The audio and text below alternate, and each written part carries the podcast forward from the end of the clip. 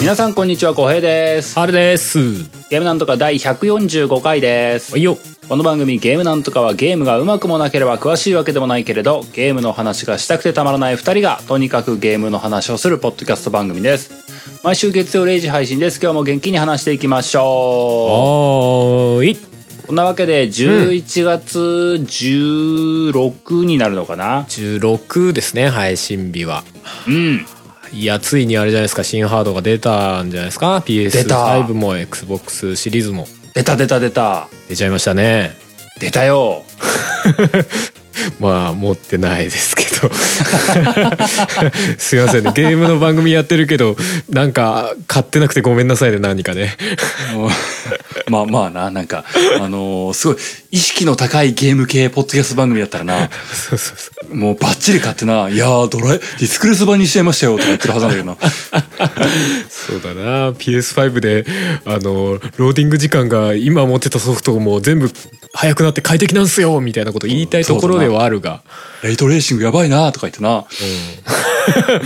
現実あのまあリアルなゲームゲーマー2人の生息を垂れ流す番組なんでこんな感じです 現状まあまあまあね。まあ今日は実際、まあうん本編というか、あのー今日のゲームなんとかはもう全編通して雑談チックにはなると思うんですけども、うんまあ PS5 とか、うん Xbox シリーズ X、シリーズ S のそう発売されたしっていう温度感の話をしたいなと思ってんですよ。そうですねまあ近況交えつつみたいな感じでうん。うんうんで、まあ、それがまあ、ある種、オープニングっちゃオープニングなんだけども、本編っちゃ本編っていう話になるので、うんまあ、今日の本当のオープニングは、うんもうもっと雑多な話をしたいなと思ってるんですけども、うんうんまずは、あれじゃないですか、ハルさんのはいイベントというか、はい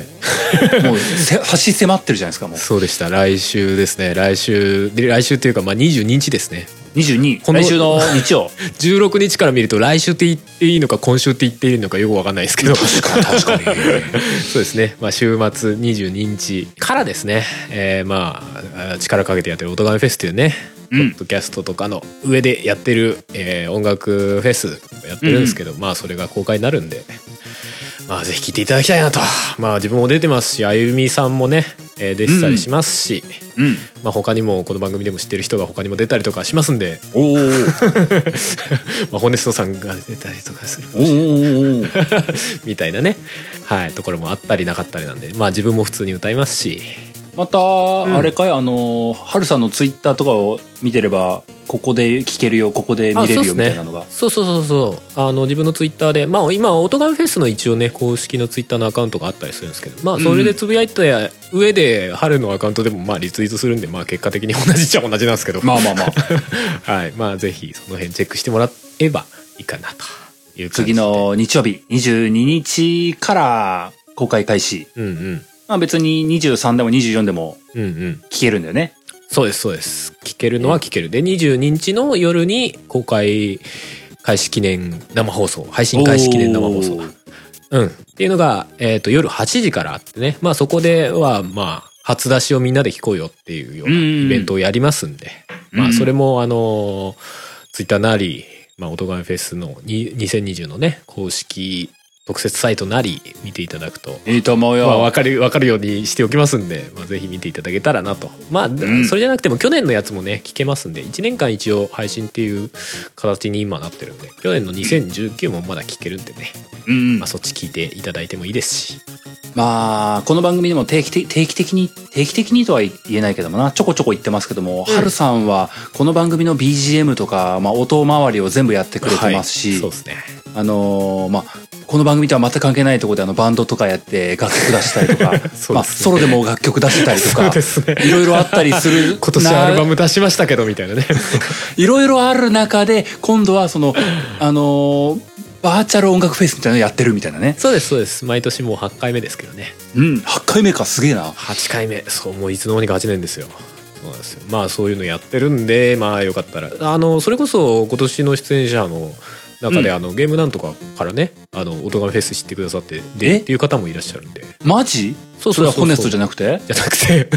それはもともと知ってるでしょ なんなら音がフェスネタにしてなんか早つ出たような気もするわ一回 あそうだね 昔あそうそうそうへえそんな人いるんだへえそうなんですよ。なのでまあ現状だとねえっとね「おとがめフェスポッドキャスト」っていうのがあって「まあ、おとがめフェスで」多分ポッドキャストで検索してもらうと出てくるんですけどうんあのーその中であの今年出る人の、まあ、アーティストインタビューというかね、まあ、トークセッションという形であのうんうん1対1で喋るみたいなのを今上げてたりするんで、うんまあそういうのでちょっとなんとなくこういう人たちが出るんだみたいのをちょっと感じつつまあその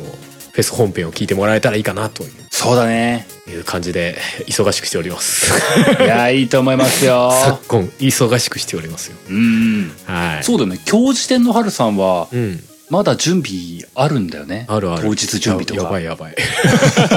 やばいやばい結構うんなんか年々あれだねなんかどうしても後ろがね差し迫っちゃうねうん後手後手になってっちゃってる感じですけど、そうだええね、ええええまあいやまあもう頑張っていただきたい頑張ってあれですよ収録して編集もしてあげますよ今日中にあ はいいつも大変お世話になっておりまいすやいやいやこれはもうこれはこれでちゃんとやらないと、うんええええまあまあそんなのがお知らせとしてございましたよのっていうのとうんまあ僕の最近はですねあおっすあの13騎兵防衛権買いましたおおって言ってましたねツイッターで買いましたやりやってます今ついにもっかめネっちゃタやっバてレまがすネタバレがしづらいらしいでおなじみのそうだねあのまだ10時間もいってないと思うから全然確信には迫ってないから、んもう何がネタバレかも正直わかんないレベルなんだけどもあーなんか語り口が結構独特なんでしょなんか時系列がぐちゃぐちゃで語られるみたいなあのね、そそこまでは僕もねなんかね前知識で持ってたんだけどいやなんかね、うん正直たった今ほんと序盤なんだけどねうんあの序盤でやってて思うのがいや時系列がぐちゃぐちゃなわけじゃないんじゃないかっていう気がしてるんだよね。はあはあはあはあなんかあなんるかねやっていく中でごめんねちょっとネタバレっぽく聞こえるかもしれないからあの5分ぐらい飛ばしてほしいんですけど も気にされる気に方されはる。方はねあのーんメインの舞台は1985年っぽいんだよね。うんでその他の時系列の舞台が出てくるのよ。うんうん1945年ぐらいとかとうん2020何年だったかな、うんでもっと未来もあったかな2100何年もあったかなうんうんみたいなのがあってあのーまあそのバラバラの時系列があるんだけども、うんこの人の物語の時系列のスタートがどこだか分かんないのよ。あはなるほあどのなんていうのかなあのた一人の、まあ、メイン主人公なのかなっていう子がいてうんこの子がまあ1985年から始まってるから、うんまあ1985年ぐらいに生きてる人なんだろうなって思ってやってるんだけどもうんやってていやこいつはひょっとして実は出自は未来なんじゃないかみたいなああ時間軸がごっちゃになってるというかうんなんかどねっかでワワープしてる的なそうだからあのただ物語のスタートとしていやこの子の自覚してる時間軸といや実際の時間軸が違うのかみたいなうんうんよよくわからない本当によくわからないどこがスタートっていうのがわからないああじゃあ今完全にちょっとあれなんだねどうどうどうなるのこれみたいな状態になるわけだね逆に言うあとと一番楽しいねそれねあとお前モブなのモブじゃないのみたいなのがわからないんだよね ああまああるよねそういうのねそうおおすごくどうでもいいキャラっぽく出てきたやつがうんあれお前この時代に出てくんのえみたいなああそういう意外感があるわけだお前1985年にいたじゃんよ。時代超えてっけどってなんで2020何年にいんのみたいな。ああ面白いですおね前、モブじゃないのみたい な。なんか今完全にモブ扱い今こだういうのの連続なのよ。えー、面白そうなんか登場人物が多すぎてなんか覚えらんないみたいなあ誰か言ってたけどなそれめっちゃ今感じてる。名前マジ覚えられない。めっちゃ多いんだしかもみんながあれでしょ漢字でフルネームみたいな漢字でフルネームでね。なんかね、やっぱ13騎兵防衛権はね、主人公が13人いるっぽいんだよね。ああやっぱそういうことなんだ、で、主要キャラが13人いるのは間違いないっぽいんだけども、いや、まあもう、もう他にも重要キャラいるよね。うん、うん、まあそりゃそうだろうね脇役がいないわけじゃないしねもう、もうもうもう。もう、いやもうビジュアルでギリ見分けはつくけど、あの、漢字での名字で呼ぶのやめてくれ。やめてくれって。人によっちゃ名前で呼んで人によっちゃ名字で呼んでみたいそなう、東雲って誰のことだ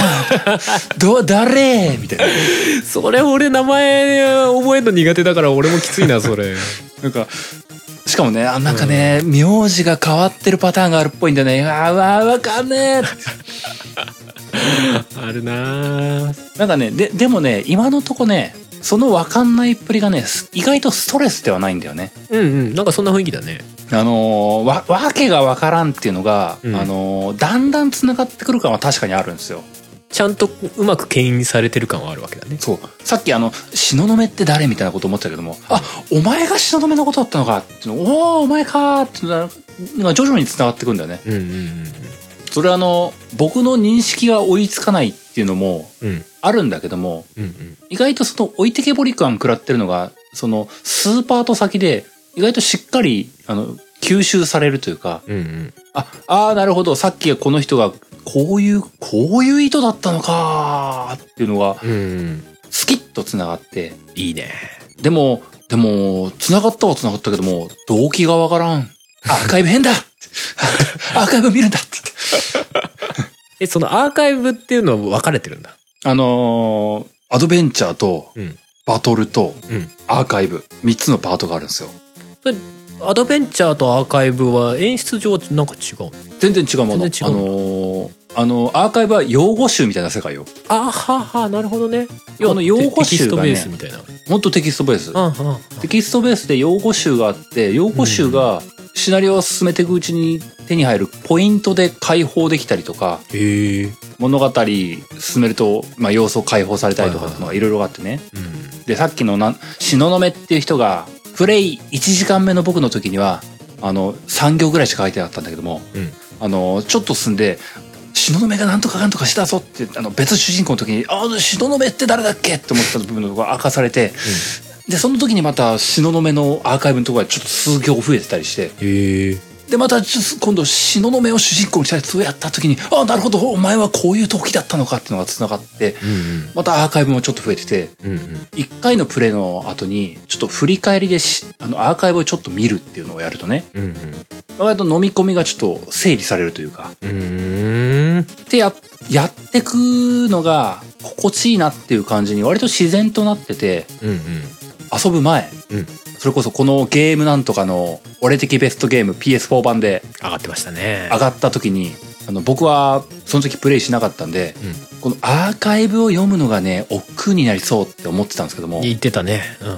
今マジアーカイブ頼み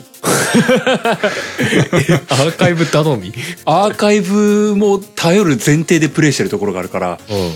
あの、アドベンチャーで、あーわかんない、ついていけないっていうのを、あの、ビビらずに進められるというところがあるんだね。あーなるほどねまあ普通だったらアドベンチャーだけだったらちょっとちんぷんかんぷんのまま話進んでっちゃうなみたいなところをちゃんとそれで補完できるわけねそうそうそう。あの、意外とね、読むのを、あの、はいはいこれがあるって最、最終防衛ラインとして捉えてるところができてきて、うんうんなんか、あ、これだったらアーカイブも、あの、楽しく頼読めるわ、みたいな感じになってるんですよ。あーでもそれは確かにいいいい塩梅かもねなんかその全部がテキストでやられちゃうとさすがにちょっとぐったりしちゃうけど、自分が気になったっていうそのあテキストを見るモチベーションがありつつ見に行くからそうそうそうちゃんと読め前る向きに読めてんだよってことだよねあらわかるわかるいいねそえでもそれ話聞くだけだとさやっぱりさ相当なんか話のプロットっていうかシロシナリオがうまくできてるんだろうね う。うまくできてるんだと思う。あのーうん序盤やってる段階では、あの、物語の深さが全然見えないんだよね。どこまであんのこれみたいなそう、あ のそうなんだよかねさ、本当、まあよ、よくある物語でなんかさ、はいはいあの、人どんでん返しでしょとかって思ってるうん範囲。いや、違う。これは思っているののもう3段ぐらい深い可能性があるぞ、みたいな。最終的には日本海溝なんじゃねえかみたいな そういうことでしょ俺でも全然深さのレベル違ったわみたいな なんだこれはって今なってるよ。それはでも楽しみだねそこまで期待持てるっていうのもまたいいしねそうやってる途中でねその上でね、その上でこう、ストーリーが面白いっていうのとね、あの、ハルさんにあの、あの、バトルパートやってもらいたいな。あれ面白いよ。バトルパートね俺ちらっとなんかゲームショーかなんかであのプレイシーンは見たことあるねうん、本当なんかななんつうのリリアルではないんだよねなんかそれこそオペレーター視点で見てるみたいなちょっと俯瞰視点みたいうんなそうそう感そうじでね見てるやつでなんかタタワーディフェンスなのかなみたいなのをやっていくみたいなそうそうそう基本的にはなんか守る戦いみたいな形の状況が多くてうんうんあのどんどん攻め入ってくるのを迎撃していくっていうスタンスがあるんですけども、うんうんどうやら13体の騎兵がいてはいはいその13体の騎兵のうち大体6体ぐらいまで出せるのかな1回に出撃させられるのは。うんうんでただ出撃させていくとなんかね脳に負荷がかかるのでうん2戦も3戦もた出す出し続けることができないとああじゃあ全部ある程度使いこなせるようになっていかないとそう1戦目にこいつ出しちゃったから次の戦いではこいつは控えなきゃダメだってうんなっちゃうから、うんあの結構順繰りに回したりとかうんうんあとあのいやーでもこのステージはあの飛んでる勢力が多いからやっぱり、うん対空攻撃を思ってるやつを2機出しとかないとまずいよな出しちゃったら、いやー、次の戦いどうする対空攻撃ないぞ みたいな。うーん。こいつにちょっと無理させすぎたなとかなるわけねそういや、この、うんこの子、あの、三浦くん無理させるみたいな。でもここで無理させたらマジ、その次の戦いマジ終わりだぜみたいな。いやでもいないとちょっと乗り切れそうにないよなみたいなそう、あーうん、三浦くん頼むみたい結果ブラックな方にみたいなな。ああ、三浦くんがもうた次の戦いで戦えない。っていうのを悩みながらやるのが楽しいってことだそう、よね悩みながらですが出すんだが負荷はかからないように戦えみたいな。ああそういう戦い方もあるのねそうそうそう。へーでもあれいいなんか俺パッと見まあそういう細かいとこは分かんなかったんだけどなんか戦ってるシーンもさ結構派手でよくなかったなんかなんかうんすごいマイクロミサイルめっちゃ撃つとかさそうそうそうそうそうなんかビームで投げ払ってみるとかさ結構なんか敵がわらわらってできてできたのをなんかがっさり投げ払うみたいな攻撃が多くて派手だねーと思ってあのーなんかね、ちょっと気持ちよくコンボ決まるシーンとかあるんだよね。あの、うんうんうんあの、支援機のこの子が、あの、おとりを出して、ここに敵を集めて、うんあの、両、両脇から遠距離砲撃で、クロスレーザーで撃てみたいな。 いっそうじゃーみたいな。基本さまとめて壊す よね敵そをうそうそう。範囲攻撃だよねなんかそうそうそうこの範囲とこの範囲を合わせたらいい感じみたいなおあれだよね楽しいのよ。あれ楽しそうだよね地味にねあなんか楽しい変変にあのなんか 3D になってないいいっていう切り分けがいい感じにはまってるというかそう。うんなんか、やってる間は本当これもうスイッチで出してくればいいのにってずっと思ってたんだけども あ、うんまあうんなんかね、あのーあのタイプのゲームを素手を機器でじっくりやるっていうのは意外とありかもしれんって思ったね。あそあのー見え、見えてるよりも情報量が多い気がして、うんスイッチでもう携帯機持ちだと、う、うん、さばききれん情報量があるんだよね。ああなるほどねまあちょっと細もったいない感じになっちゃ細うああ戦闘シーンとかも結構細かそうだもんねうん。確かに確かあにのーなん、どこに何のやつがいるのかっていうのが結構、うん結構こ数が多いし、うんその上であの、俯瞰マップみたいなのがさらに細かくなかったりするので、うんうん意外とその、ちゃんと PS4 っていう、まあテレビとかモニターで映すっていう解像度がなきゃ、これはあかんかったのかもしれんなと、あなるほどねちょっと思い直し始めてる。確かに背景のグラフィックとかも相当書き込んでるからねバニラ上が、そういう意味でも確かにでかい画面でやった方がまあそのポテンシャルはね 生かせるのかもしれんねとかそ思ううねそうそう。意外とこの選択はいいと思うって思ってね。なるほどねまあそのテキスト読むのにもまあ文字ちっちゃいよりも大きい方が見やすいかとかあるかそうもしなれのないよしね。そうなのよ。さっきのアーカイブ編を確かに、ういんやー、スイッチでちまちま読めたかっていうと、うー ん、怪しいって。まあでもでも一方でその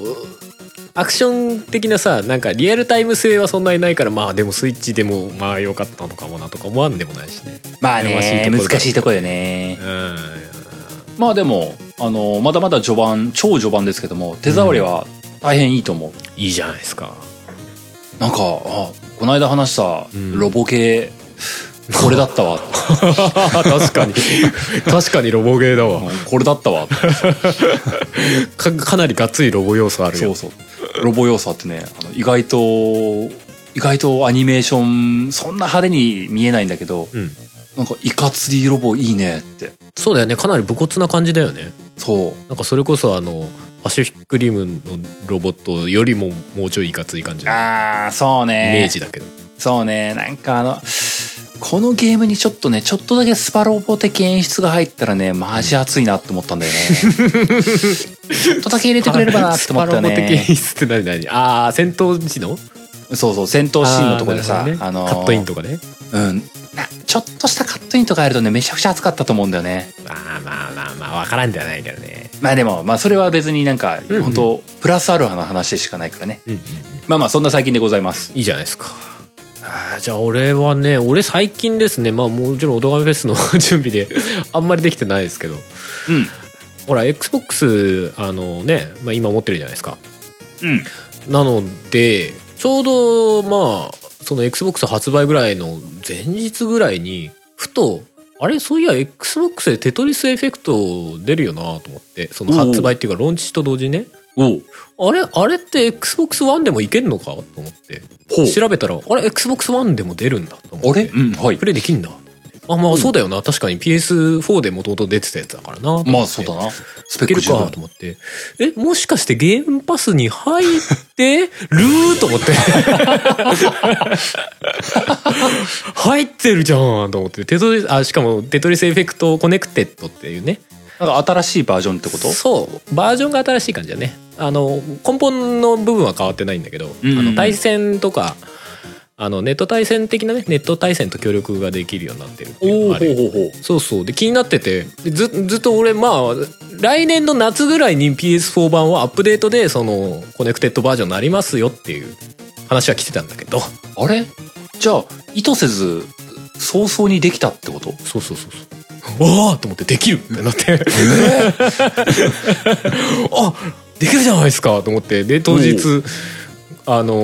ーゲームパス見に行ったらあったからおうんじゃあやろうと思って早速やろうと思っておおそうそうやったよどうでしたでねテトリスエフェクトあの対戦はまあ普通なのよあのテトリスエフェクトって一応なんかその元のテトリスの、えっと対戦最近のテトリスってホールドとかあるの分かりますなんかあのお邪魔ぷよじゃないけどもそういう対戦要素が増えてんでしょうんとねえーホホールドっていうのが今のテトリスの標準の機能であって要は1個ブロックをそうストックしとくことができるストックねはいはいはいそうあれが今のテトリスのあの標準なんだけどあの機能があるのが、あれに加えてテトリスエフェクトだとゾーンモードっていうのがあってほうまあ、要はじ時間を一定時間止めてその間あの4連鎖以上ができるわけよ要は普通はテトリス棒で4列消ししかできないじゃないじゃあ縦棒に2個一気にドカーンで8列とかそうがあ8りえる列状と況なか、のね最高 10, 10いくつとかえ18とかいけるのかなもうちょいいけるのかな、 ぐらいまでいけるんだけど、うんうんでそれができるんだけどもともとテトリスエフェクトって うんでそれは一人用でもあったやつなんだけどそれが対戦でも使えるようになっててうんなるほどで対戦で使うとあの、まあ、要はまとめて消すと相手のところにすごい大量のその下からせり上がってくるブロックがドーンっていくのよはいはいだからもう半ばぷよぷよみたいなフィーリングになってるのねうんうんうんあのそのゾーンゲージっていうのをまあ普通に列消ししていくとそのゾーンモードのゲージが溜まってって、んうんうんでそれを途中で解放してで大量に消すと相手に行くみたいな仕組みになってるはいはいはいうんうん。なんかね、普通のテトリスの対戦よりもメリハリが効いててね、なんか面白いなと思って。うーうんんうんうんうん。やってるけど、まあ強い人はもう異次元なんでちょっと勝てる気がしないんですけど。 まあでもある程度ちゃんとレートでマッチングするようになってるから、まあそこまで大幅に外れた人とはそんなマッチングしないかな。いいじゃないなんか普通に楽しそうじゃないそう、普通に楽しいね。まあまあ対戦、あの1対1の対戦だと毎回 BGM が同じとか若干なんか、 その辺もうちょっとなんとかなりませんかとかうんうんうん思わないこともないんだけど。そう、基本は思ったよりも良かったかな。その対戦、1対1の対戦は普通に、うん、そんな感じで楽しめたしね。うんうんうんあと例のあれですよ、コネクテッドモードみたいな。はいはいあの、例のテトリスの画面が3つ合体するっていう。ななんかねそのスクショだけは見たよそうそうそうちょっと何言ってんだか分かんないですけどっていうねもともと思ってたんだけど、うん実際やってみたらあの一人コンピューターで要は戦う敵がいてそれに対して味方側ねうんが3人プレイヤーが、まあ、オンラインで接続されてマッチングされるのよそれぞれ別の人がそう一画面ずつやるってことだよそうねでもともと一画面ずつ普通にテトリスをやるのようんでそれで消していくとその3人共有のゾーンモードのゲージみたいのがどんどん溜まってくのねはあはあはあはあでそのうんゾーンモードのゲージが、まあ、3人分だからにあの普段の時よりも溜まるの遅いんだけどうんうんうんそれで全部溜め切ると要はやっと攻撃フェーズに入るというかとりあえずその3つのテトリスのプレイヤーの画面がガシャコーンってくっつくのよくっつくでもともとテトリスって横の幅って10列あるのよねうんうんだから30列のテトリはいスのはいはい 画面ができるの、 でこれどうすんだろうって思ってたんだけど、うんあのね順番に一番左の人、えー真ん中右の順番でうん1人ずつ落としていくの、あじゃあハルさんが30列テトリスを1ターンとかやるのそう1人目が一番左の人が落としたら「はい次」って次真ん中の人「はい次右の人」って なるのほうでそれをそのゾーンモードのゲージ要は時間が止まってるというかうんうん状態のが終わるまでひたすら「はいはいはい」ってその30列テトリスをみんなでやるっていう。なるほどねじゃあそのゾーンゲージみたいなのが時間もあるだろうから、うんみんながテキパキとそうそうそう順番にそうそう。だから俺ツイッターで、あ、これは餅つきだと思って。 餅つきのあの、返す人いるでしょつく人と返す人うんうんとそうそあうの感じ、はいはいはいはいってやるみ たいな。落としていくの、テトリスを。ボンボンって。そう。で、あの、噛み合わないと同じところに二人落としちゃったりして、なんか、そうだよね変変な積み方とかしちゃったら、あーとかなるの。そうだよねある程度さ認識があのあ暗黙の了解というかさそうそうお前ここ落とすだろ」みたいな流れがないとダメだよね。そうそうそうそうそう。だからなんかそれのちょっと、まあ様子を見つつ、でもなんかね、割とちゃんとね、一緒に戦ってる感あるのよ。へそうそう。で、それで、あ消した分の、えっ、と、ブロックが相手側の下からせり上がってくるのね。はいはいはい。敵側の。で、まあ、それで相手を、まあ、普通にテトリスみたいに上まで積もらせて、うん倒せたら勝ちっていう話なんだけど相手は相手で普通にそのコンピューターがブロック消すとその消した量に合わせてなんかねお邪魔が入るのよその味方は3人のプレイヤー側にだからうんうん例えばね、えー、と落下速度がめっちゃ速くなるとかはあ。あと下側から無条件で4列ガガガガって競り上がってくるとかあーうんあの綺麗に積んだのにあの適当なところに穴がポポポポって開けられたりとかあやだそれや だ。そういうねあのあとめちゃくちゃでかいブロックが降ってくるとか あの普通四角いブロックって4マスじゃんうん倍の大きさの4つブロックになって降ってくるとかねえじゃあえー、そ積れみやだづらみたいな やつが降ってきたりとかだからはいそはいはのい中で頑張ってあのうわ積みづれえわっていうところで消しながらあのまたゾーンゲージを貯ゲめージをて貯めて。のを繰り返してってまあ倒す敵を倒せるか味方側の3人が全員死ぬかみたいなじゃあそうかそうやって攻防を繰り広げながらそう「たまった!」って言ったら3人が「よしここからだ!」みたいなテンションでそうそうすそげうえスピードでうわーっつって やるみたいなそのねなんかね行ったり来たり感がねなかなか良くてねなるほどねそうああでそれなんか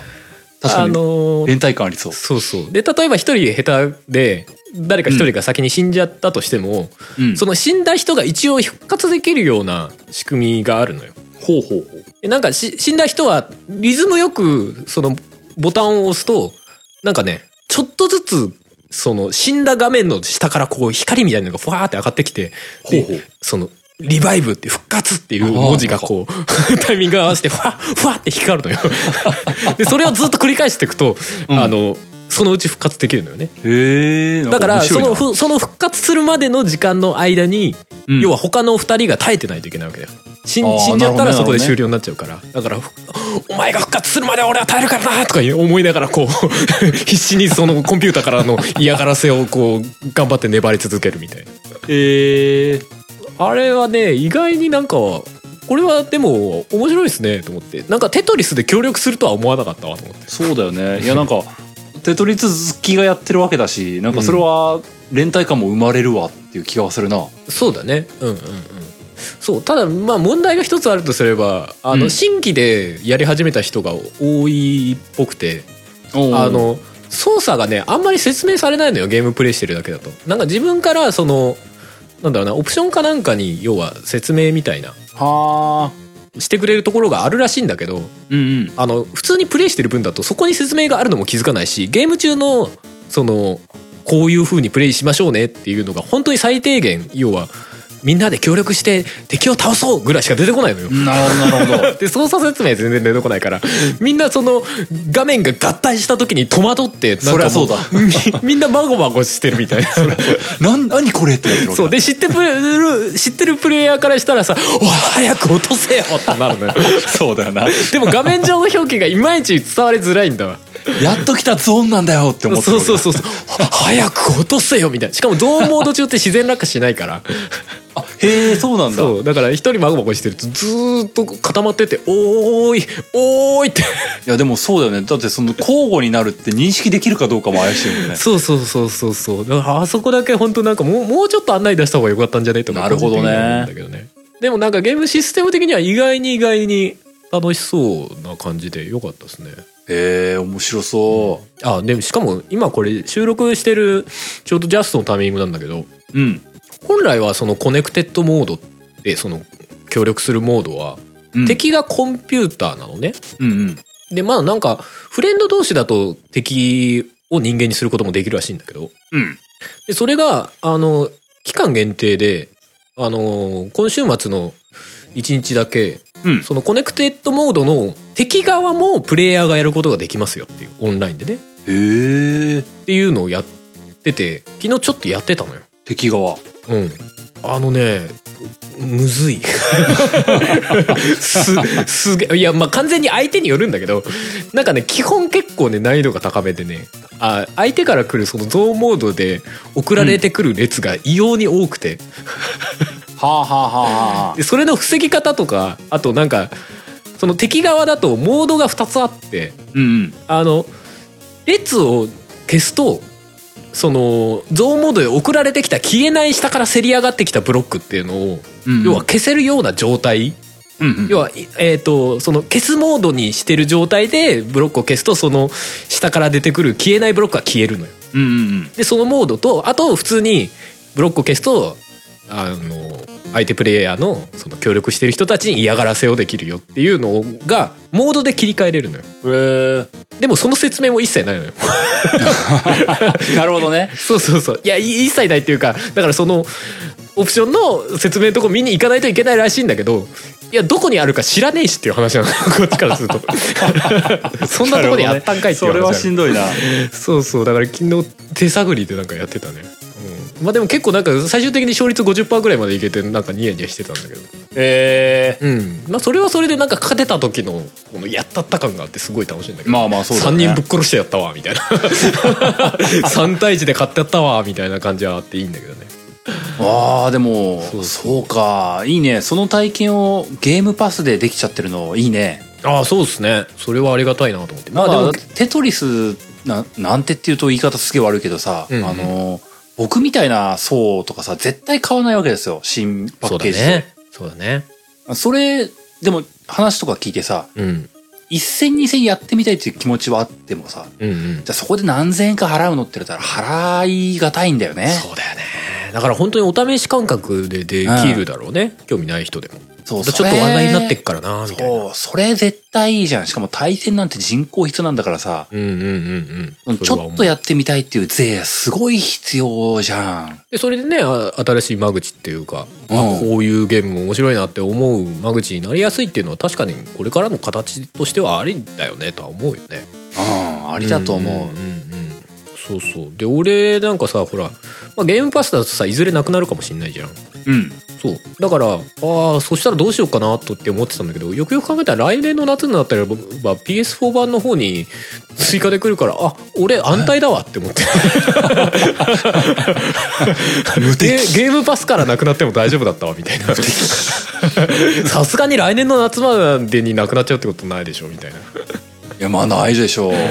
う。思ってるからねわあちょっと安心と思ってあそうか。それが、両ハードを持ってるやつの強みか。 そうだね、まあ、PS5 でも多分ね普通にあの介護官でねプレイできるそうだなな確かにな。ハルさん今な、両ハードをまたぐ状態にあるからな。強いなありがたい そうだねまあそれ以外はあんまり正直できてないから他のゲームはあんまやってないですけどねまあまあまあ、いいと思いますようん。現状そんな感じ普通に楽しかったな意外にいやでももともとねそのテトリスエフェクトって完全に一人用のモードしかなかったから結構淡白だったのよ内容が、まあその画面綺麗っていうのが前面に出ててうんうんうんうんうんだから対戦モードは前からこう欲しいよねっていう話にはなってるぐらいの感じだったんだけどうんうんうんあついに実装されてしかもちょっとね、うん、なんか他にない感じのモードがあったりとかですごく良かったんじゃないかなと、個うん人い的いとに思う、うんうん、いい感じいい感じ、うなるほどね、うん、まあまあ今日は前編オープニングトークみたいなもんだと言いましたけどもそうだねそれでもいい加減本編チックな方話に流れていきたいなと思うんですけども次世代の話ですかそううん今日これ配信してるの11月16日ですけどもうんどっちも発売されたんですよ来ちゃいましたねまあ先週は結構ツイッターとかでもね開封の儀じゃないけど、 やってみたみたいな人いっぱい見かけましたね時間的には時系列的にはえ XBOX 系が先に出まして、うんその後 PS 系が出まして、うんっていう風な状況でまあ冒頭に言った通り2人は買ってないわけですけども そうですねまあなんでしょうネットニュースとか動画とか見ましたよっていうその程度なんですけども、まあ嫌でも目に入っちゃいますよこいや嫌ってことはないけど 目に入っちゃうよねう、うん、いやでもなんかねあのーすごく最初にざ本当に雑多な部分言うけども、うんあのこのゲームなんとかをしたおかげでもあるんだろうけども、うん僕のツイッターのタイムライン上とかに、はいまあ、そういうゲーム情報がよく流れるようになったんですようんうんうんうんでそのその感じでいくと XBOX 陣営の湧き方が半端なかったんだよ ねいや確かにね XBOX があの方がなんか目につくの多いのはなんでなんだろうね史上最強のハード来たねみたいななんかさその感じすごいあったんですよ なんかまあうんはい部屋にこんなにも馴染むみたいなさ ビジュアルの話かいなんだこの空気感はって思ってたよまあ PS3 は結構変な形してっからなあ PS3 じゃない PS5 ねそう、5。あの、5は確かにさ、でかいっていうのすごく目立ったなと思っててさ。そうだねで、まあ、それと比較しての形なのか、しうん Xbox シリーズ X のあの四角形うんあの、あれが、なんか、すごく、こじんまり見えて、うんうんあの、部屋にすごく、スムーズに馴染んでいる感じみたいなのを、よく見かける ね。そうだね変に主張はしてないっすよね PS5 はちょっとなんか異様に主張する形だよねなんか今までになくねそう、なんか、どうしたでかーって 思って。そうそうそうそうであの横置きの収まりの悪さ ねあれほんとどうにかなんなかったのかなって思うんだけどねそう、まあ、そう、そこね、正直ね、あの、うん、ミミニ版待とうかなってちょっと、ちょっと思 ったね。ちょっと思った。あれあれにあれだけは本当なんとかなんなかった特にあのディスクあり版ねそうだディねス。クあり版のあえあそのディスク挿入口下になるんですかみたいなあれななんなんだろうねあそこだけはすごい物申したいけどなそう、まあね、その筐体の部分のところはね、なんかうん僕の中でははっきり割れちゃったなというか、Xbox の方がいいなーって思いつつ、まあいや PS5 のこの、この収まりの悪さはなんとかならんのかねーとか思ったりっていうのが、まあ逆に個性強いからその所有欲みたいのはまあ持ったら持ったであるのかなって思う部分はあるけどね、うんでかいしねまあね、多分、あのー持ってないではためから見てるからそう思ってんだろうなっていうのも十分あるんだけどね。うんうんうんうん実際家に、あの、来たら、いや、めっちゃかっこいいとか言ってる気もするん だけど、どうどうだろうなでもあの隙間が光ったりとかなん かちょっとゲーミングパソコンっあぽあ、いそうだよね。それちょっと意識したとのかなって思うよね。ころもあるよねちょっとあるよね、うん。うん、まあでもあれはちょっとなんかソニーっぽいなとは思うけど、うんうん。うん、まあでも、その、外観的な部分とかをうん抱きつつ、なんかね、その発売されて以降僕 PS5 系のちょっと、PS5 系のがタイムラインに流れてこなかったから、意識的にネット上見荒らしてたんだけども、うんうんスパイダーマンのやつ見て、はいはいはい PS5 と4でうん、スパイダーマンのあの新作、うん比べてみたよみたいなの見てね。はいはまあ、ロードが早いのはまあ、下馬評通りだなというふうに思ったんだけども、いうんなんかオブジェクトの数が違うとか、はいはいはいはいあと、そのレイトレーシング的な光の表現が違うっていうのが、うんうんあの、想定してた以上だったな。うん うん、めっちゃ違うあの、スパイダーマンすげースパイダーマンがすごく、あの、うまく機能してる部分としてうんうんあのガラス張りのビルをはいはいはいスパイディが駆け巡るみたいな、うん駆け回るみたいなとことか飛び回ったりっていうのが表現としてあのゲームに多いわけだけどもそうだねそこでそのレイトレーシムでビルの窓に向こう側の景色が映るっていうのはうんできるできない違うねまあああいうガラスのね反射とかって今までってかなり嘘ついてたじゃないうんなんなら反対側のビル壊れてもうう映り込んでるのは残ってたりするじゃない 今まそうでのやつそうそうっそうて だからそれがちゃんとやられるようになるっていうのは、まあ、それこそ「スパイダーマン」とか結構違うかもね。なんかあの今までじゃあ気づいてたのかそこって言われたら気づいてなかったんだけど正直ね、うんうんうん今まではねちゃんとしっかり騙されてたんだけどってう。いうんでもなんかね、こう、あの、まあ、景色というよりかはなんかその、スパイディというか、まあ、主人公キャラクターとか、プレイヤーが触ってるキャラクターのうん影が迫ってきてちゃんと落ちるっていう感じは、はいはいこれは確かに、あの、プレイ中に気づくかもしれないっていうレベルで、あ、これすげえなって思ったんだよね。うんうんうんあとなんか、もやとか光っぽさっていうのがさ、うんうん夜景とかで映えるわけじゃないですか。そうだねあ、これダメだわって、これちょっと表現力上がっちゃったわって思ったも ん。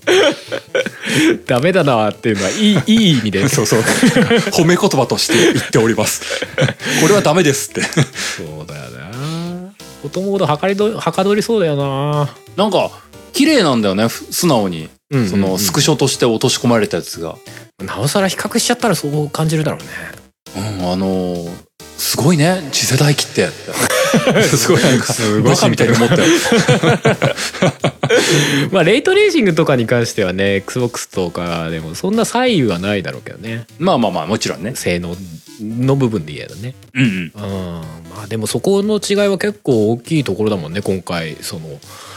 世代が変わってねそうう。んうんあと、まあ、それがそのレレイトレーションみたいな表現のす凄さがさ、うんあの、読み込みがあ、スピード上がってる前提でやられるっていうのがね、うんこれは嬉しいって思ったそう。だね読み込み俺スパイダーマンのあれは見てないけどやっぱり数秒な感じあの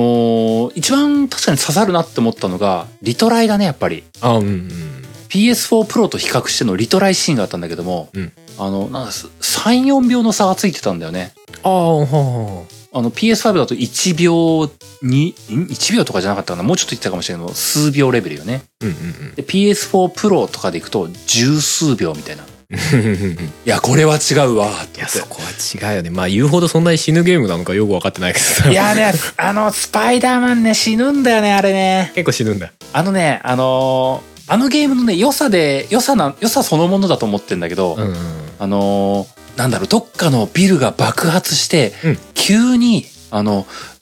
トラックを避けねばならない、みたいな、あの、すごく聞き迫ったシーンとかがあるんですよ。はいはいはいでそのシーンに、はぁってなって死ぬ時あるんだよね。それはテンパっ何てあのバイオハザードの QT みたいなそういうそ感うじそうそう。うは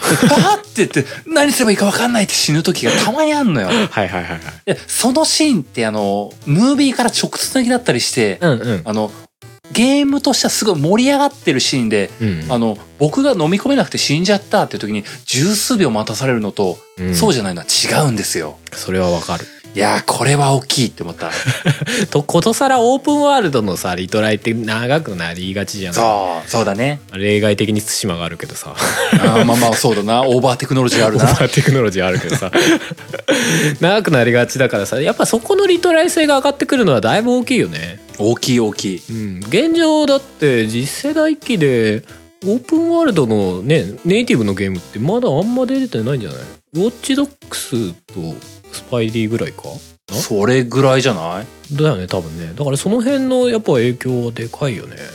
うん。あんままだねがっつりは感じられてないけどソフトの本数少ないかうら、ん、うん。そうだね。んでもなんかその辺はだいぶ響いてきそうな気はするよねうんなんだっけなあのゴッドフォールだっけあの剣,、うん剣撃アクションあるでしょはいはい。あの次世代機出てるやつ次世代っていうかもう今世代だけどさ、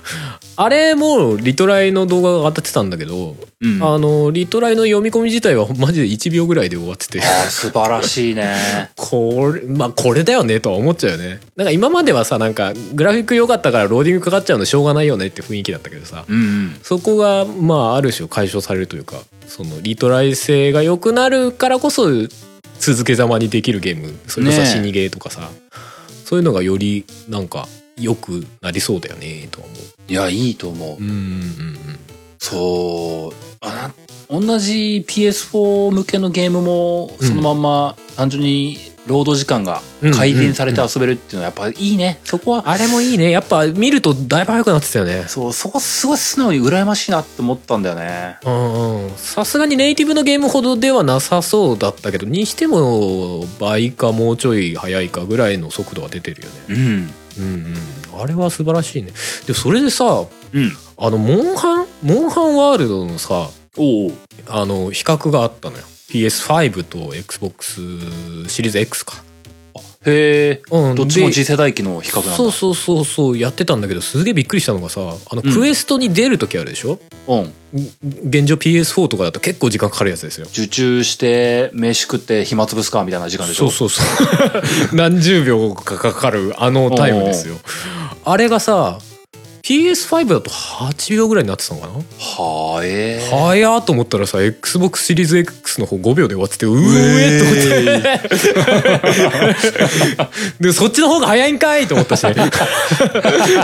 でも待て待てと思って PS5 早いんじゃなかったのみたいなまあねネイティブなややつじゃないからまあその辺いろいろ処理の問題とかもあるのかもしれないけどまあもちろんねうんまあでもあそ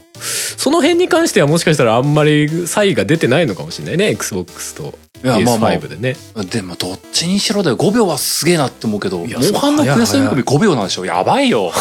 早い めっちゃ早くてびっくりしたっちゃ早い よ飯食うまかないじゃんいや飯はまあまあねそうそうそうあれはびっくりしたねだからまあ全般やっぱローディング早くなってんのは今世代機で結構やっぱ売りの一つだよなとは思ういやーすあーすごいないいな思った思ったあれはだからその今やってるその今世代のゲームも全部おしなべてロードが早くなるっていう恩恵が基本全部に来るわけじゃないそうそうだねそこがやっぱ大きいよね。だかうんら単純に、あのー次世代のゲームが遊べますじゃなくて今世代のゲームがおしなべて速くなりますっていうのはかなり大きいよね。今までだってそうそなんだうねいうアップグレードの仕方ってほぼなかったじゃないなかったなかったうん介護官がそもそも PS 勢としてはほぼない時 代生きてたからな ああそうでしたでも PS2 の時もさ PS1 のソフトはできたけどさ、ローディングが速くなるなんてことはほぼなかったわけじゃないなかったねそうそうだからやっぱそこが変わってくるのは単純に次のね次世代買うモチベーションにはかなりなるよねそうなんだ、だよ、あのー PS5 もシリーズ X も S もさうん、あのー今ローンチは重要な話じゃない気がするんだよねそうだねまあ言うてそこまで魅力的に感じるのがそんな多いかって言われるとねそんなでもないよね、もちろんローンチがあるのはだありがたいことだし、うんまあ、スパイディとか普通にローンチ出してくれるのめっちゃありがたい話なんだけども、確かにまあ、そこを別に刺さんなくても今はまずいい気がしていて、そうだねもう普通に上位機種が出たぐらいの感じで次世代機に行くっていうのが一個の選択肢なんだろうなって思うんだよね。そうだねまあそう思えちゃうぐらいかなり劇的に早いもんねいや、いいわ。いや、モンハン5秒はいいわ。マジいやいやいやいや うんあ XBOX いっちゃいます あまあまあ、うん買い直さなきゃだけどってなっちゃうね まあでもゲームパスの海外のゲームパスではモンハン入ってるらしいですけどねマジうんって言ってましたよ鍋さんがいやーまあでもねあのー僕思ったのがさそのコントローラーあのはいはいはいハハプティックうんうんなんとかうんうんハプティックああれがあれもいいなと思っててうんうんよりなんかいろんな振動の表現ができるっていうのはいいなと思ってて、うんうんまあただ体感はしてないから何とも言えないんだけどもそうだねただあれがこなれてくるのってまだ先な気がすんだよねそうだねああいうシステムとかあのアダプティブトリガーとかさ うんああいうこうすごい繊細な表現できますってなったのはありがたいんだけど作る側はすげえ大変なんだろうなとかなんかよくわかんないこと考えちゃうんだよねまああねれ設定するのめちゃくちゃめんどくさそうねとか思ってなんか今出たスパイディとかでそこがどこまで行ってんのかもわかんないけども、なんとなく、あのー、来年出てくるタイトル、うんうんうんなんかそれこそホライゾンとかさ、うんあの、ゴッド・オブ・オーとかさ、うんああいうタイトルでようやくその進化を感じれるんじゃないかなぐらいの予感なんですよ。そうコントローラー面はですねまあ現状でも感じられるは感じられるんだろうけどなんかがっつりっていう感じになってくるとねやっぱラインナップがねそうやっぱこなれてきてほしい気がするんだよねそこねそうだねまあでもとりあえずちょっと体験してみたいけどねまあねまあねえまあ言うてみりゃ HC HD 振動のもうちょいいいやつじゃないですかうんいや僕ねこれ言うと怒られるのかなでも HDC とそんないいのか僕よくわかんないんだよねあそっか小平さん持ってますもんねうんそんなにいいのかがわかんないねおーなんかさあの本当に PS5 とか触ってないからわかんないんだけどうんうんあの本当にすなんだろうここは砂だとかうんここは水中だとかってそれを体験できるってよく言うんだよねはいはいその振動表現でうんうんで HD 振動にそこまであるかっていうと僕そこまではない気がしてんのようんうんうんだから僕が感じている HD 振動は確かに、あのー今の PS4 とかの振動よりも、うんより細かい表現できてるとは思うんだけどもうんうんただそれを超えるのが PS5 とかのハプティックだって言うんだったら、うん多分 HD 振動よりももっと別のものになってるはずだと思うんだよね。まあ正直多分そこまでの差異はないとは思うけどねやっぱなりんとなくそうなんいだやよなでなんか確かめてないですよ確かめてないですけど、でもまあ一応はコントローラー自体がさあのスイッチのコントローラーよりもでかいわけじゃんうんだからまあ多そう分だね中に入れれるものもねまあ大きかったりとかするからその分はあの良くなってるだろうけど基本のベースの技術は多分そんな違うものではない気がするんだよね。うんうんうんまあ、ある種あの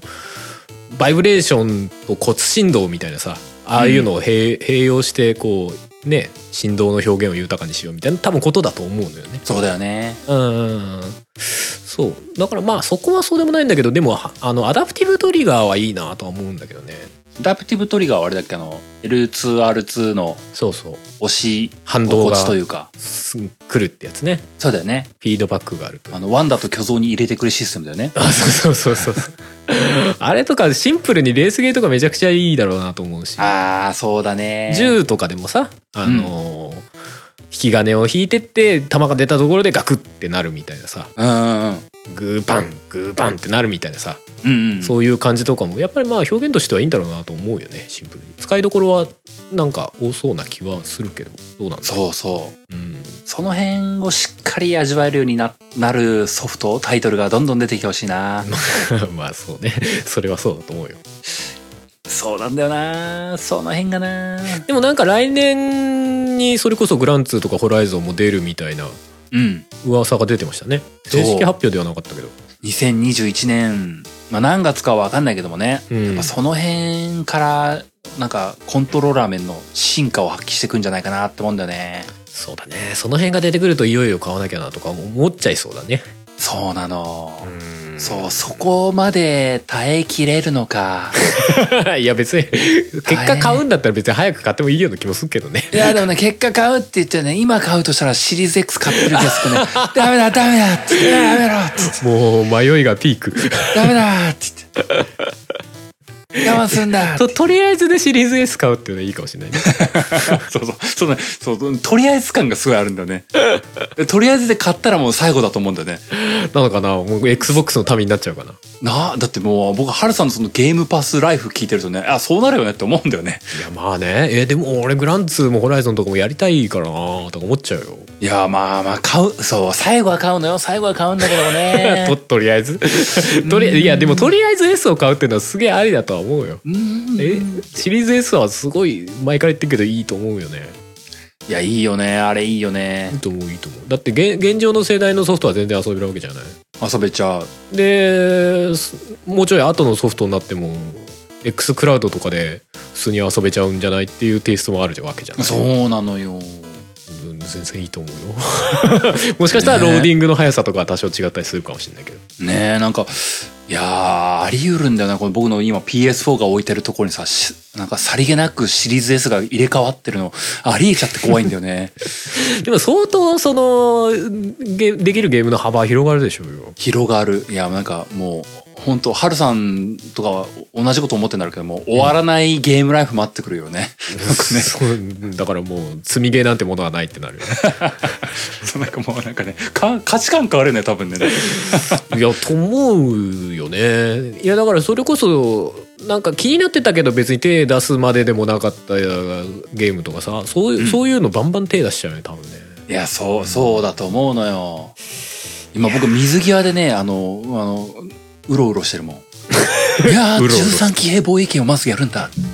これが終わった らあの天水の桜姫を買うんだあーやっぱ行っちゃうのかスイッチ行 くんだってうわー桜姫行っちゃうのかあー俺もやりてえんだよ すぐ反応過剰反応してすまんやりてえんだそうなんかあ今ねあの桜姫がね僕の最後の坊やラインになってるよねああ ああれに引き止められる俺って言いながら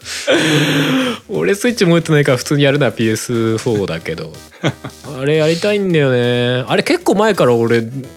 ててさ1年か2年前ぐらいかなんかで知っててうんうんあのなんかアクションがすごい出来が良かったのとその時見たのでねうんうんうんであの米作りも同時にするって言われて何そのゲーム面白そうってなって で後々聞いた情報だとその米作りのシステムをゲームに入れるために一回自分で作者があの実際に米作ってみたっていうの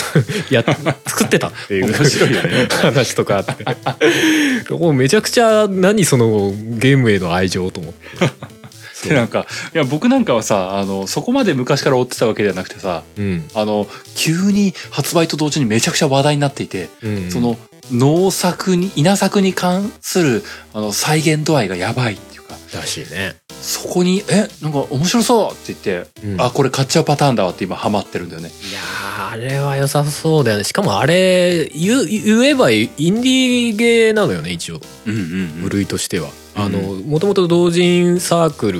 もともとっていうか別に開発してるのは同人でゲーム販売してたようなサークルうんらしいのよねうんうんそうそうでそれが要はマーベラスから出資を受けて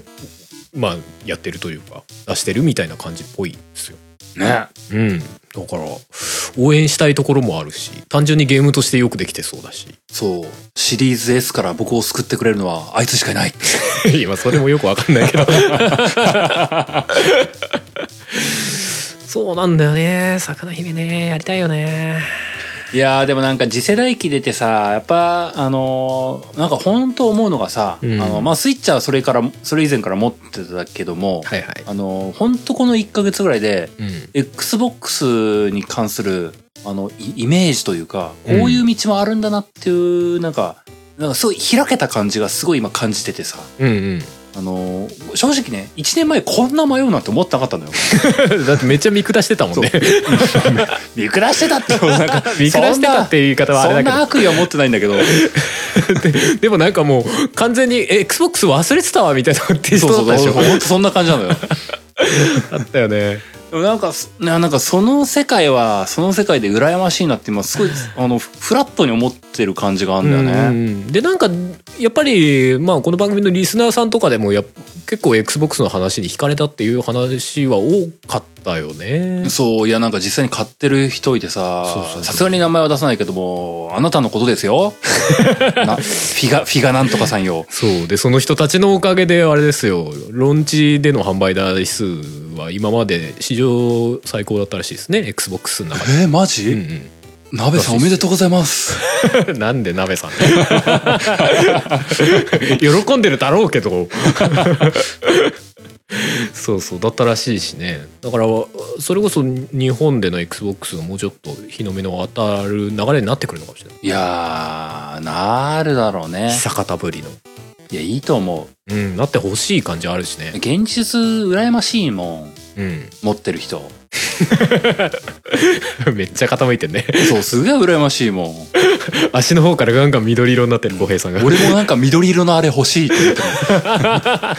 本体白いけど なるもうなんか青いのいいやって思ってるもん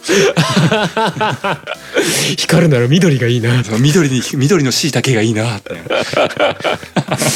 まあまあまあ気持ちわかるよそう、うんいやなんかね今僕をねあのスパイダーマンの糸があの引っ張 りあの稲作のエネルギーが僕を踏みとどまらせてますけども緑の影響力がそうあーもうあと一歩ですよ緑緑にあと一本タイトルがあったら一気に変わるわああそうだねキラータイトルなんか出てくるのかなっていうのは興味あるけどねそうこれだっていうやつが出てくるとまた変わってくるだろうね変わるなどっち変わってしまうよ行くにしてもまあでもそういう意味じゃ来年ねその辺のホライゾンなりグランツーリスモなりキラータイトルが出る PS はなんか流れとしては良さそうですけどね XBOX 来年何が出るんだろうみたいな感じはちょっとまあし単純に知らないっていうのもあるのかもしれないけどまあね、んそうだそのね辺がこうガツンとくるとねまあそれこそスカイリムじゃないけど ベゼスダのゲームがドそうーなんンっかてきたらそうた確かにあのあんまやらないんじゃないかって言われてるけどもベゼスタのなんかうん XBOX 限定っていうのが出たらそうだねあの相当響く相当揺れるねそうだねまあやんないんじゃないかっていう噂もあるけどなんかでもやんないならやんないでなんかどうするつもりなのみたいなとこもあるしね、まあねなんか、うんまあ買収したならそれやんなきゃもったいなくないって思っちゃうしねそうだねまあだってなんか XBOX 売れなくていいって思ってるわけでもないでしょ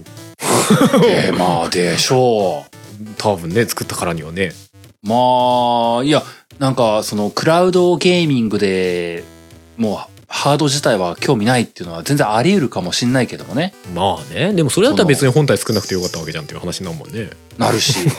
そうなるしそうそうそうそうそう実際ねそのクラウドゲーミングって言ったとしてもねまだこの数年はハードがありきの世界が続くだろうからね、うんうんうんうんまあ、まだねそうそこをそうやっぱねそこ揺れ動くんだよねそこを見るとねああシリーズ S なのかーってあー って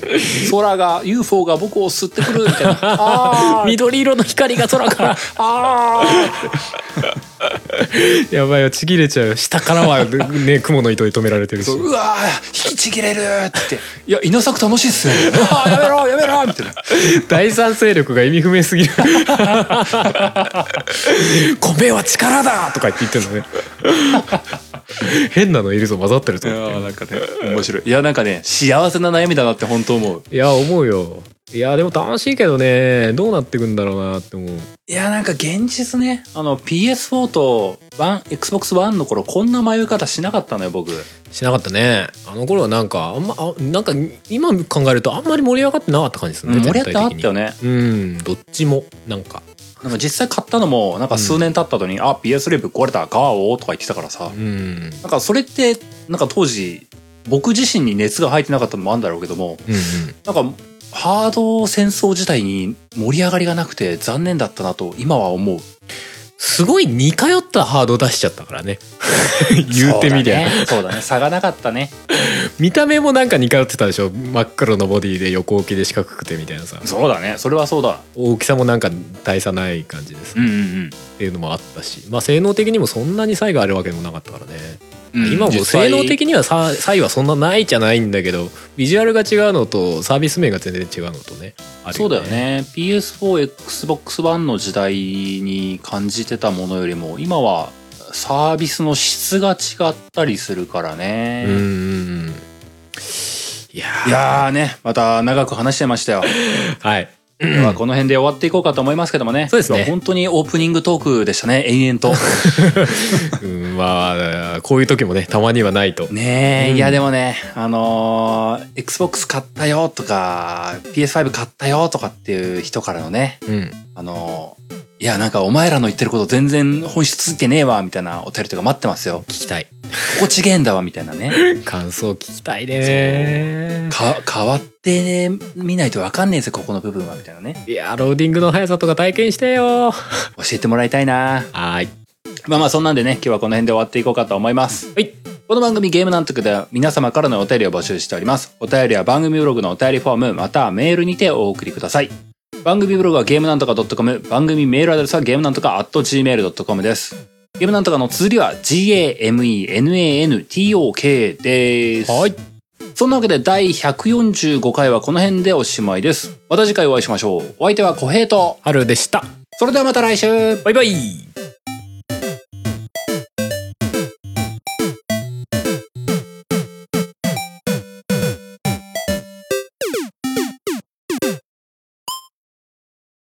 9月30日は、ポッドキャストの日。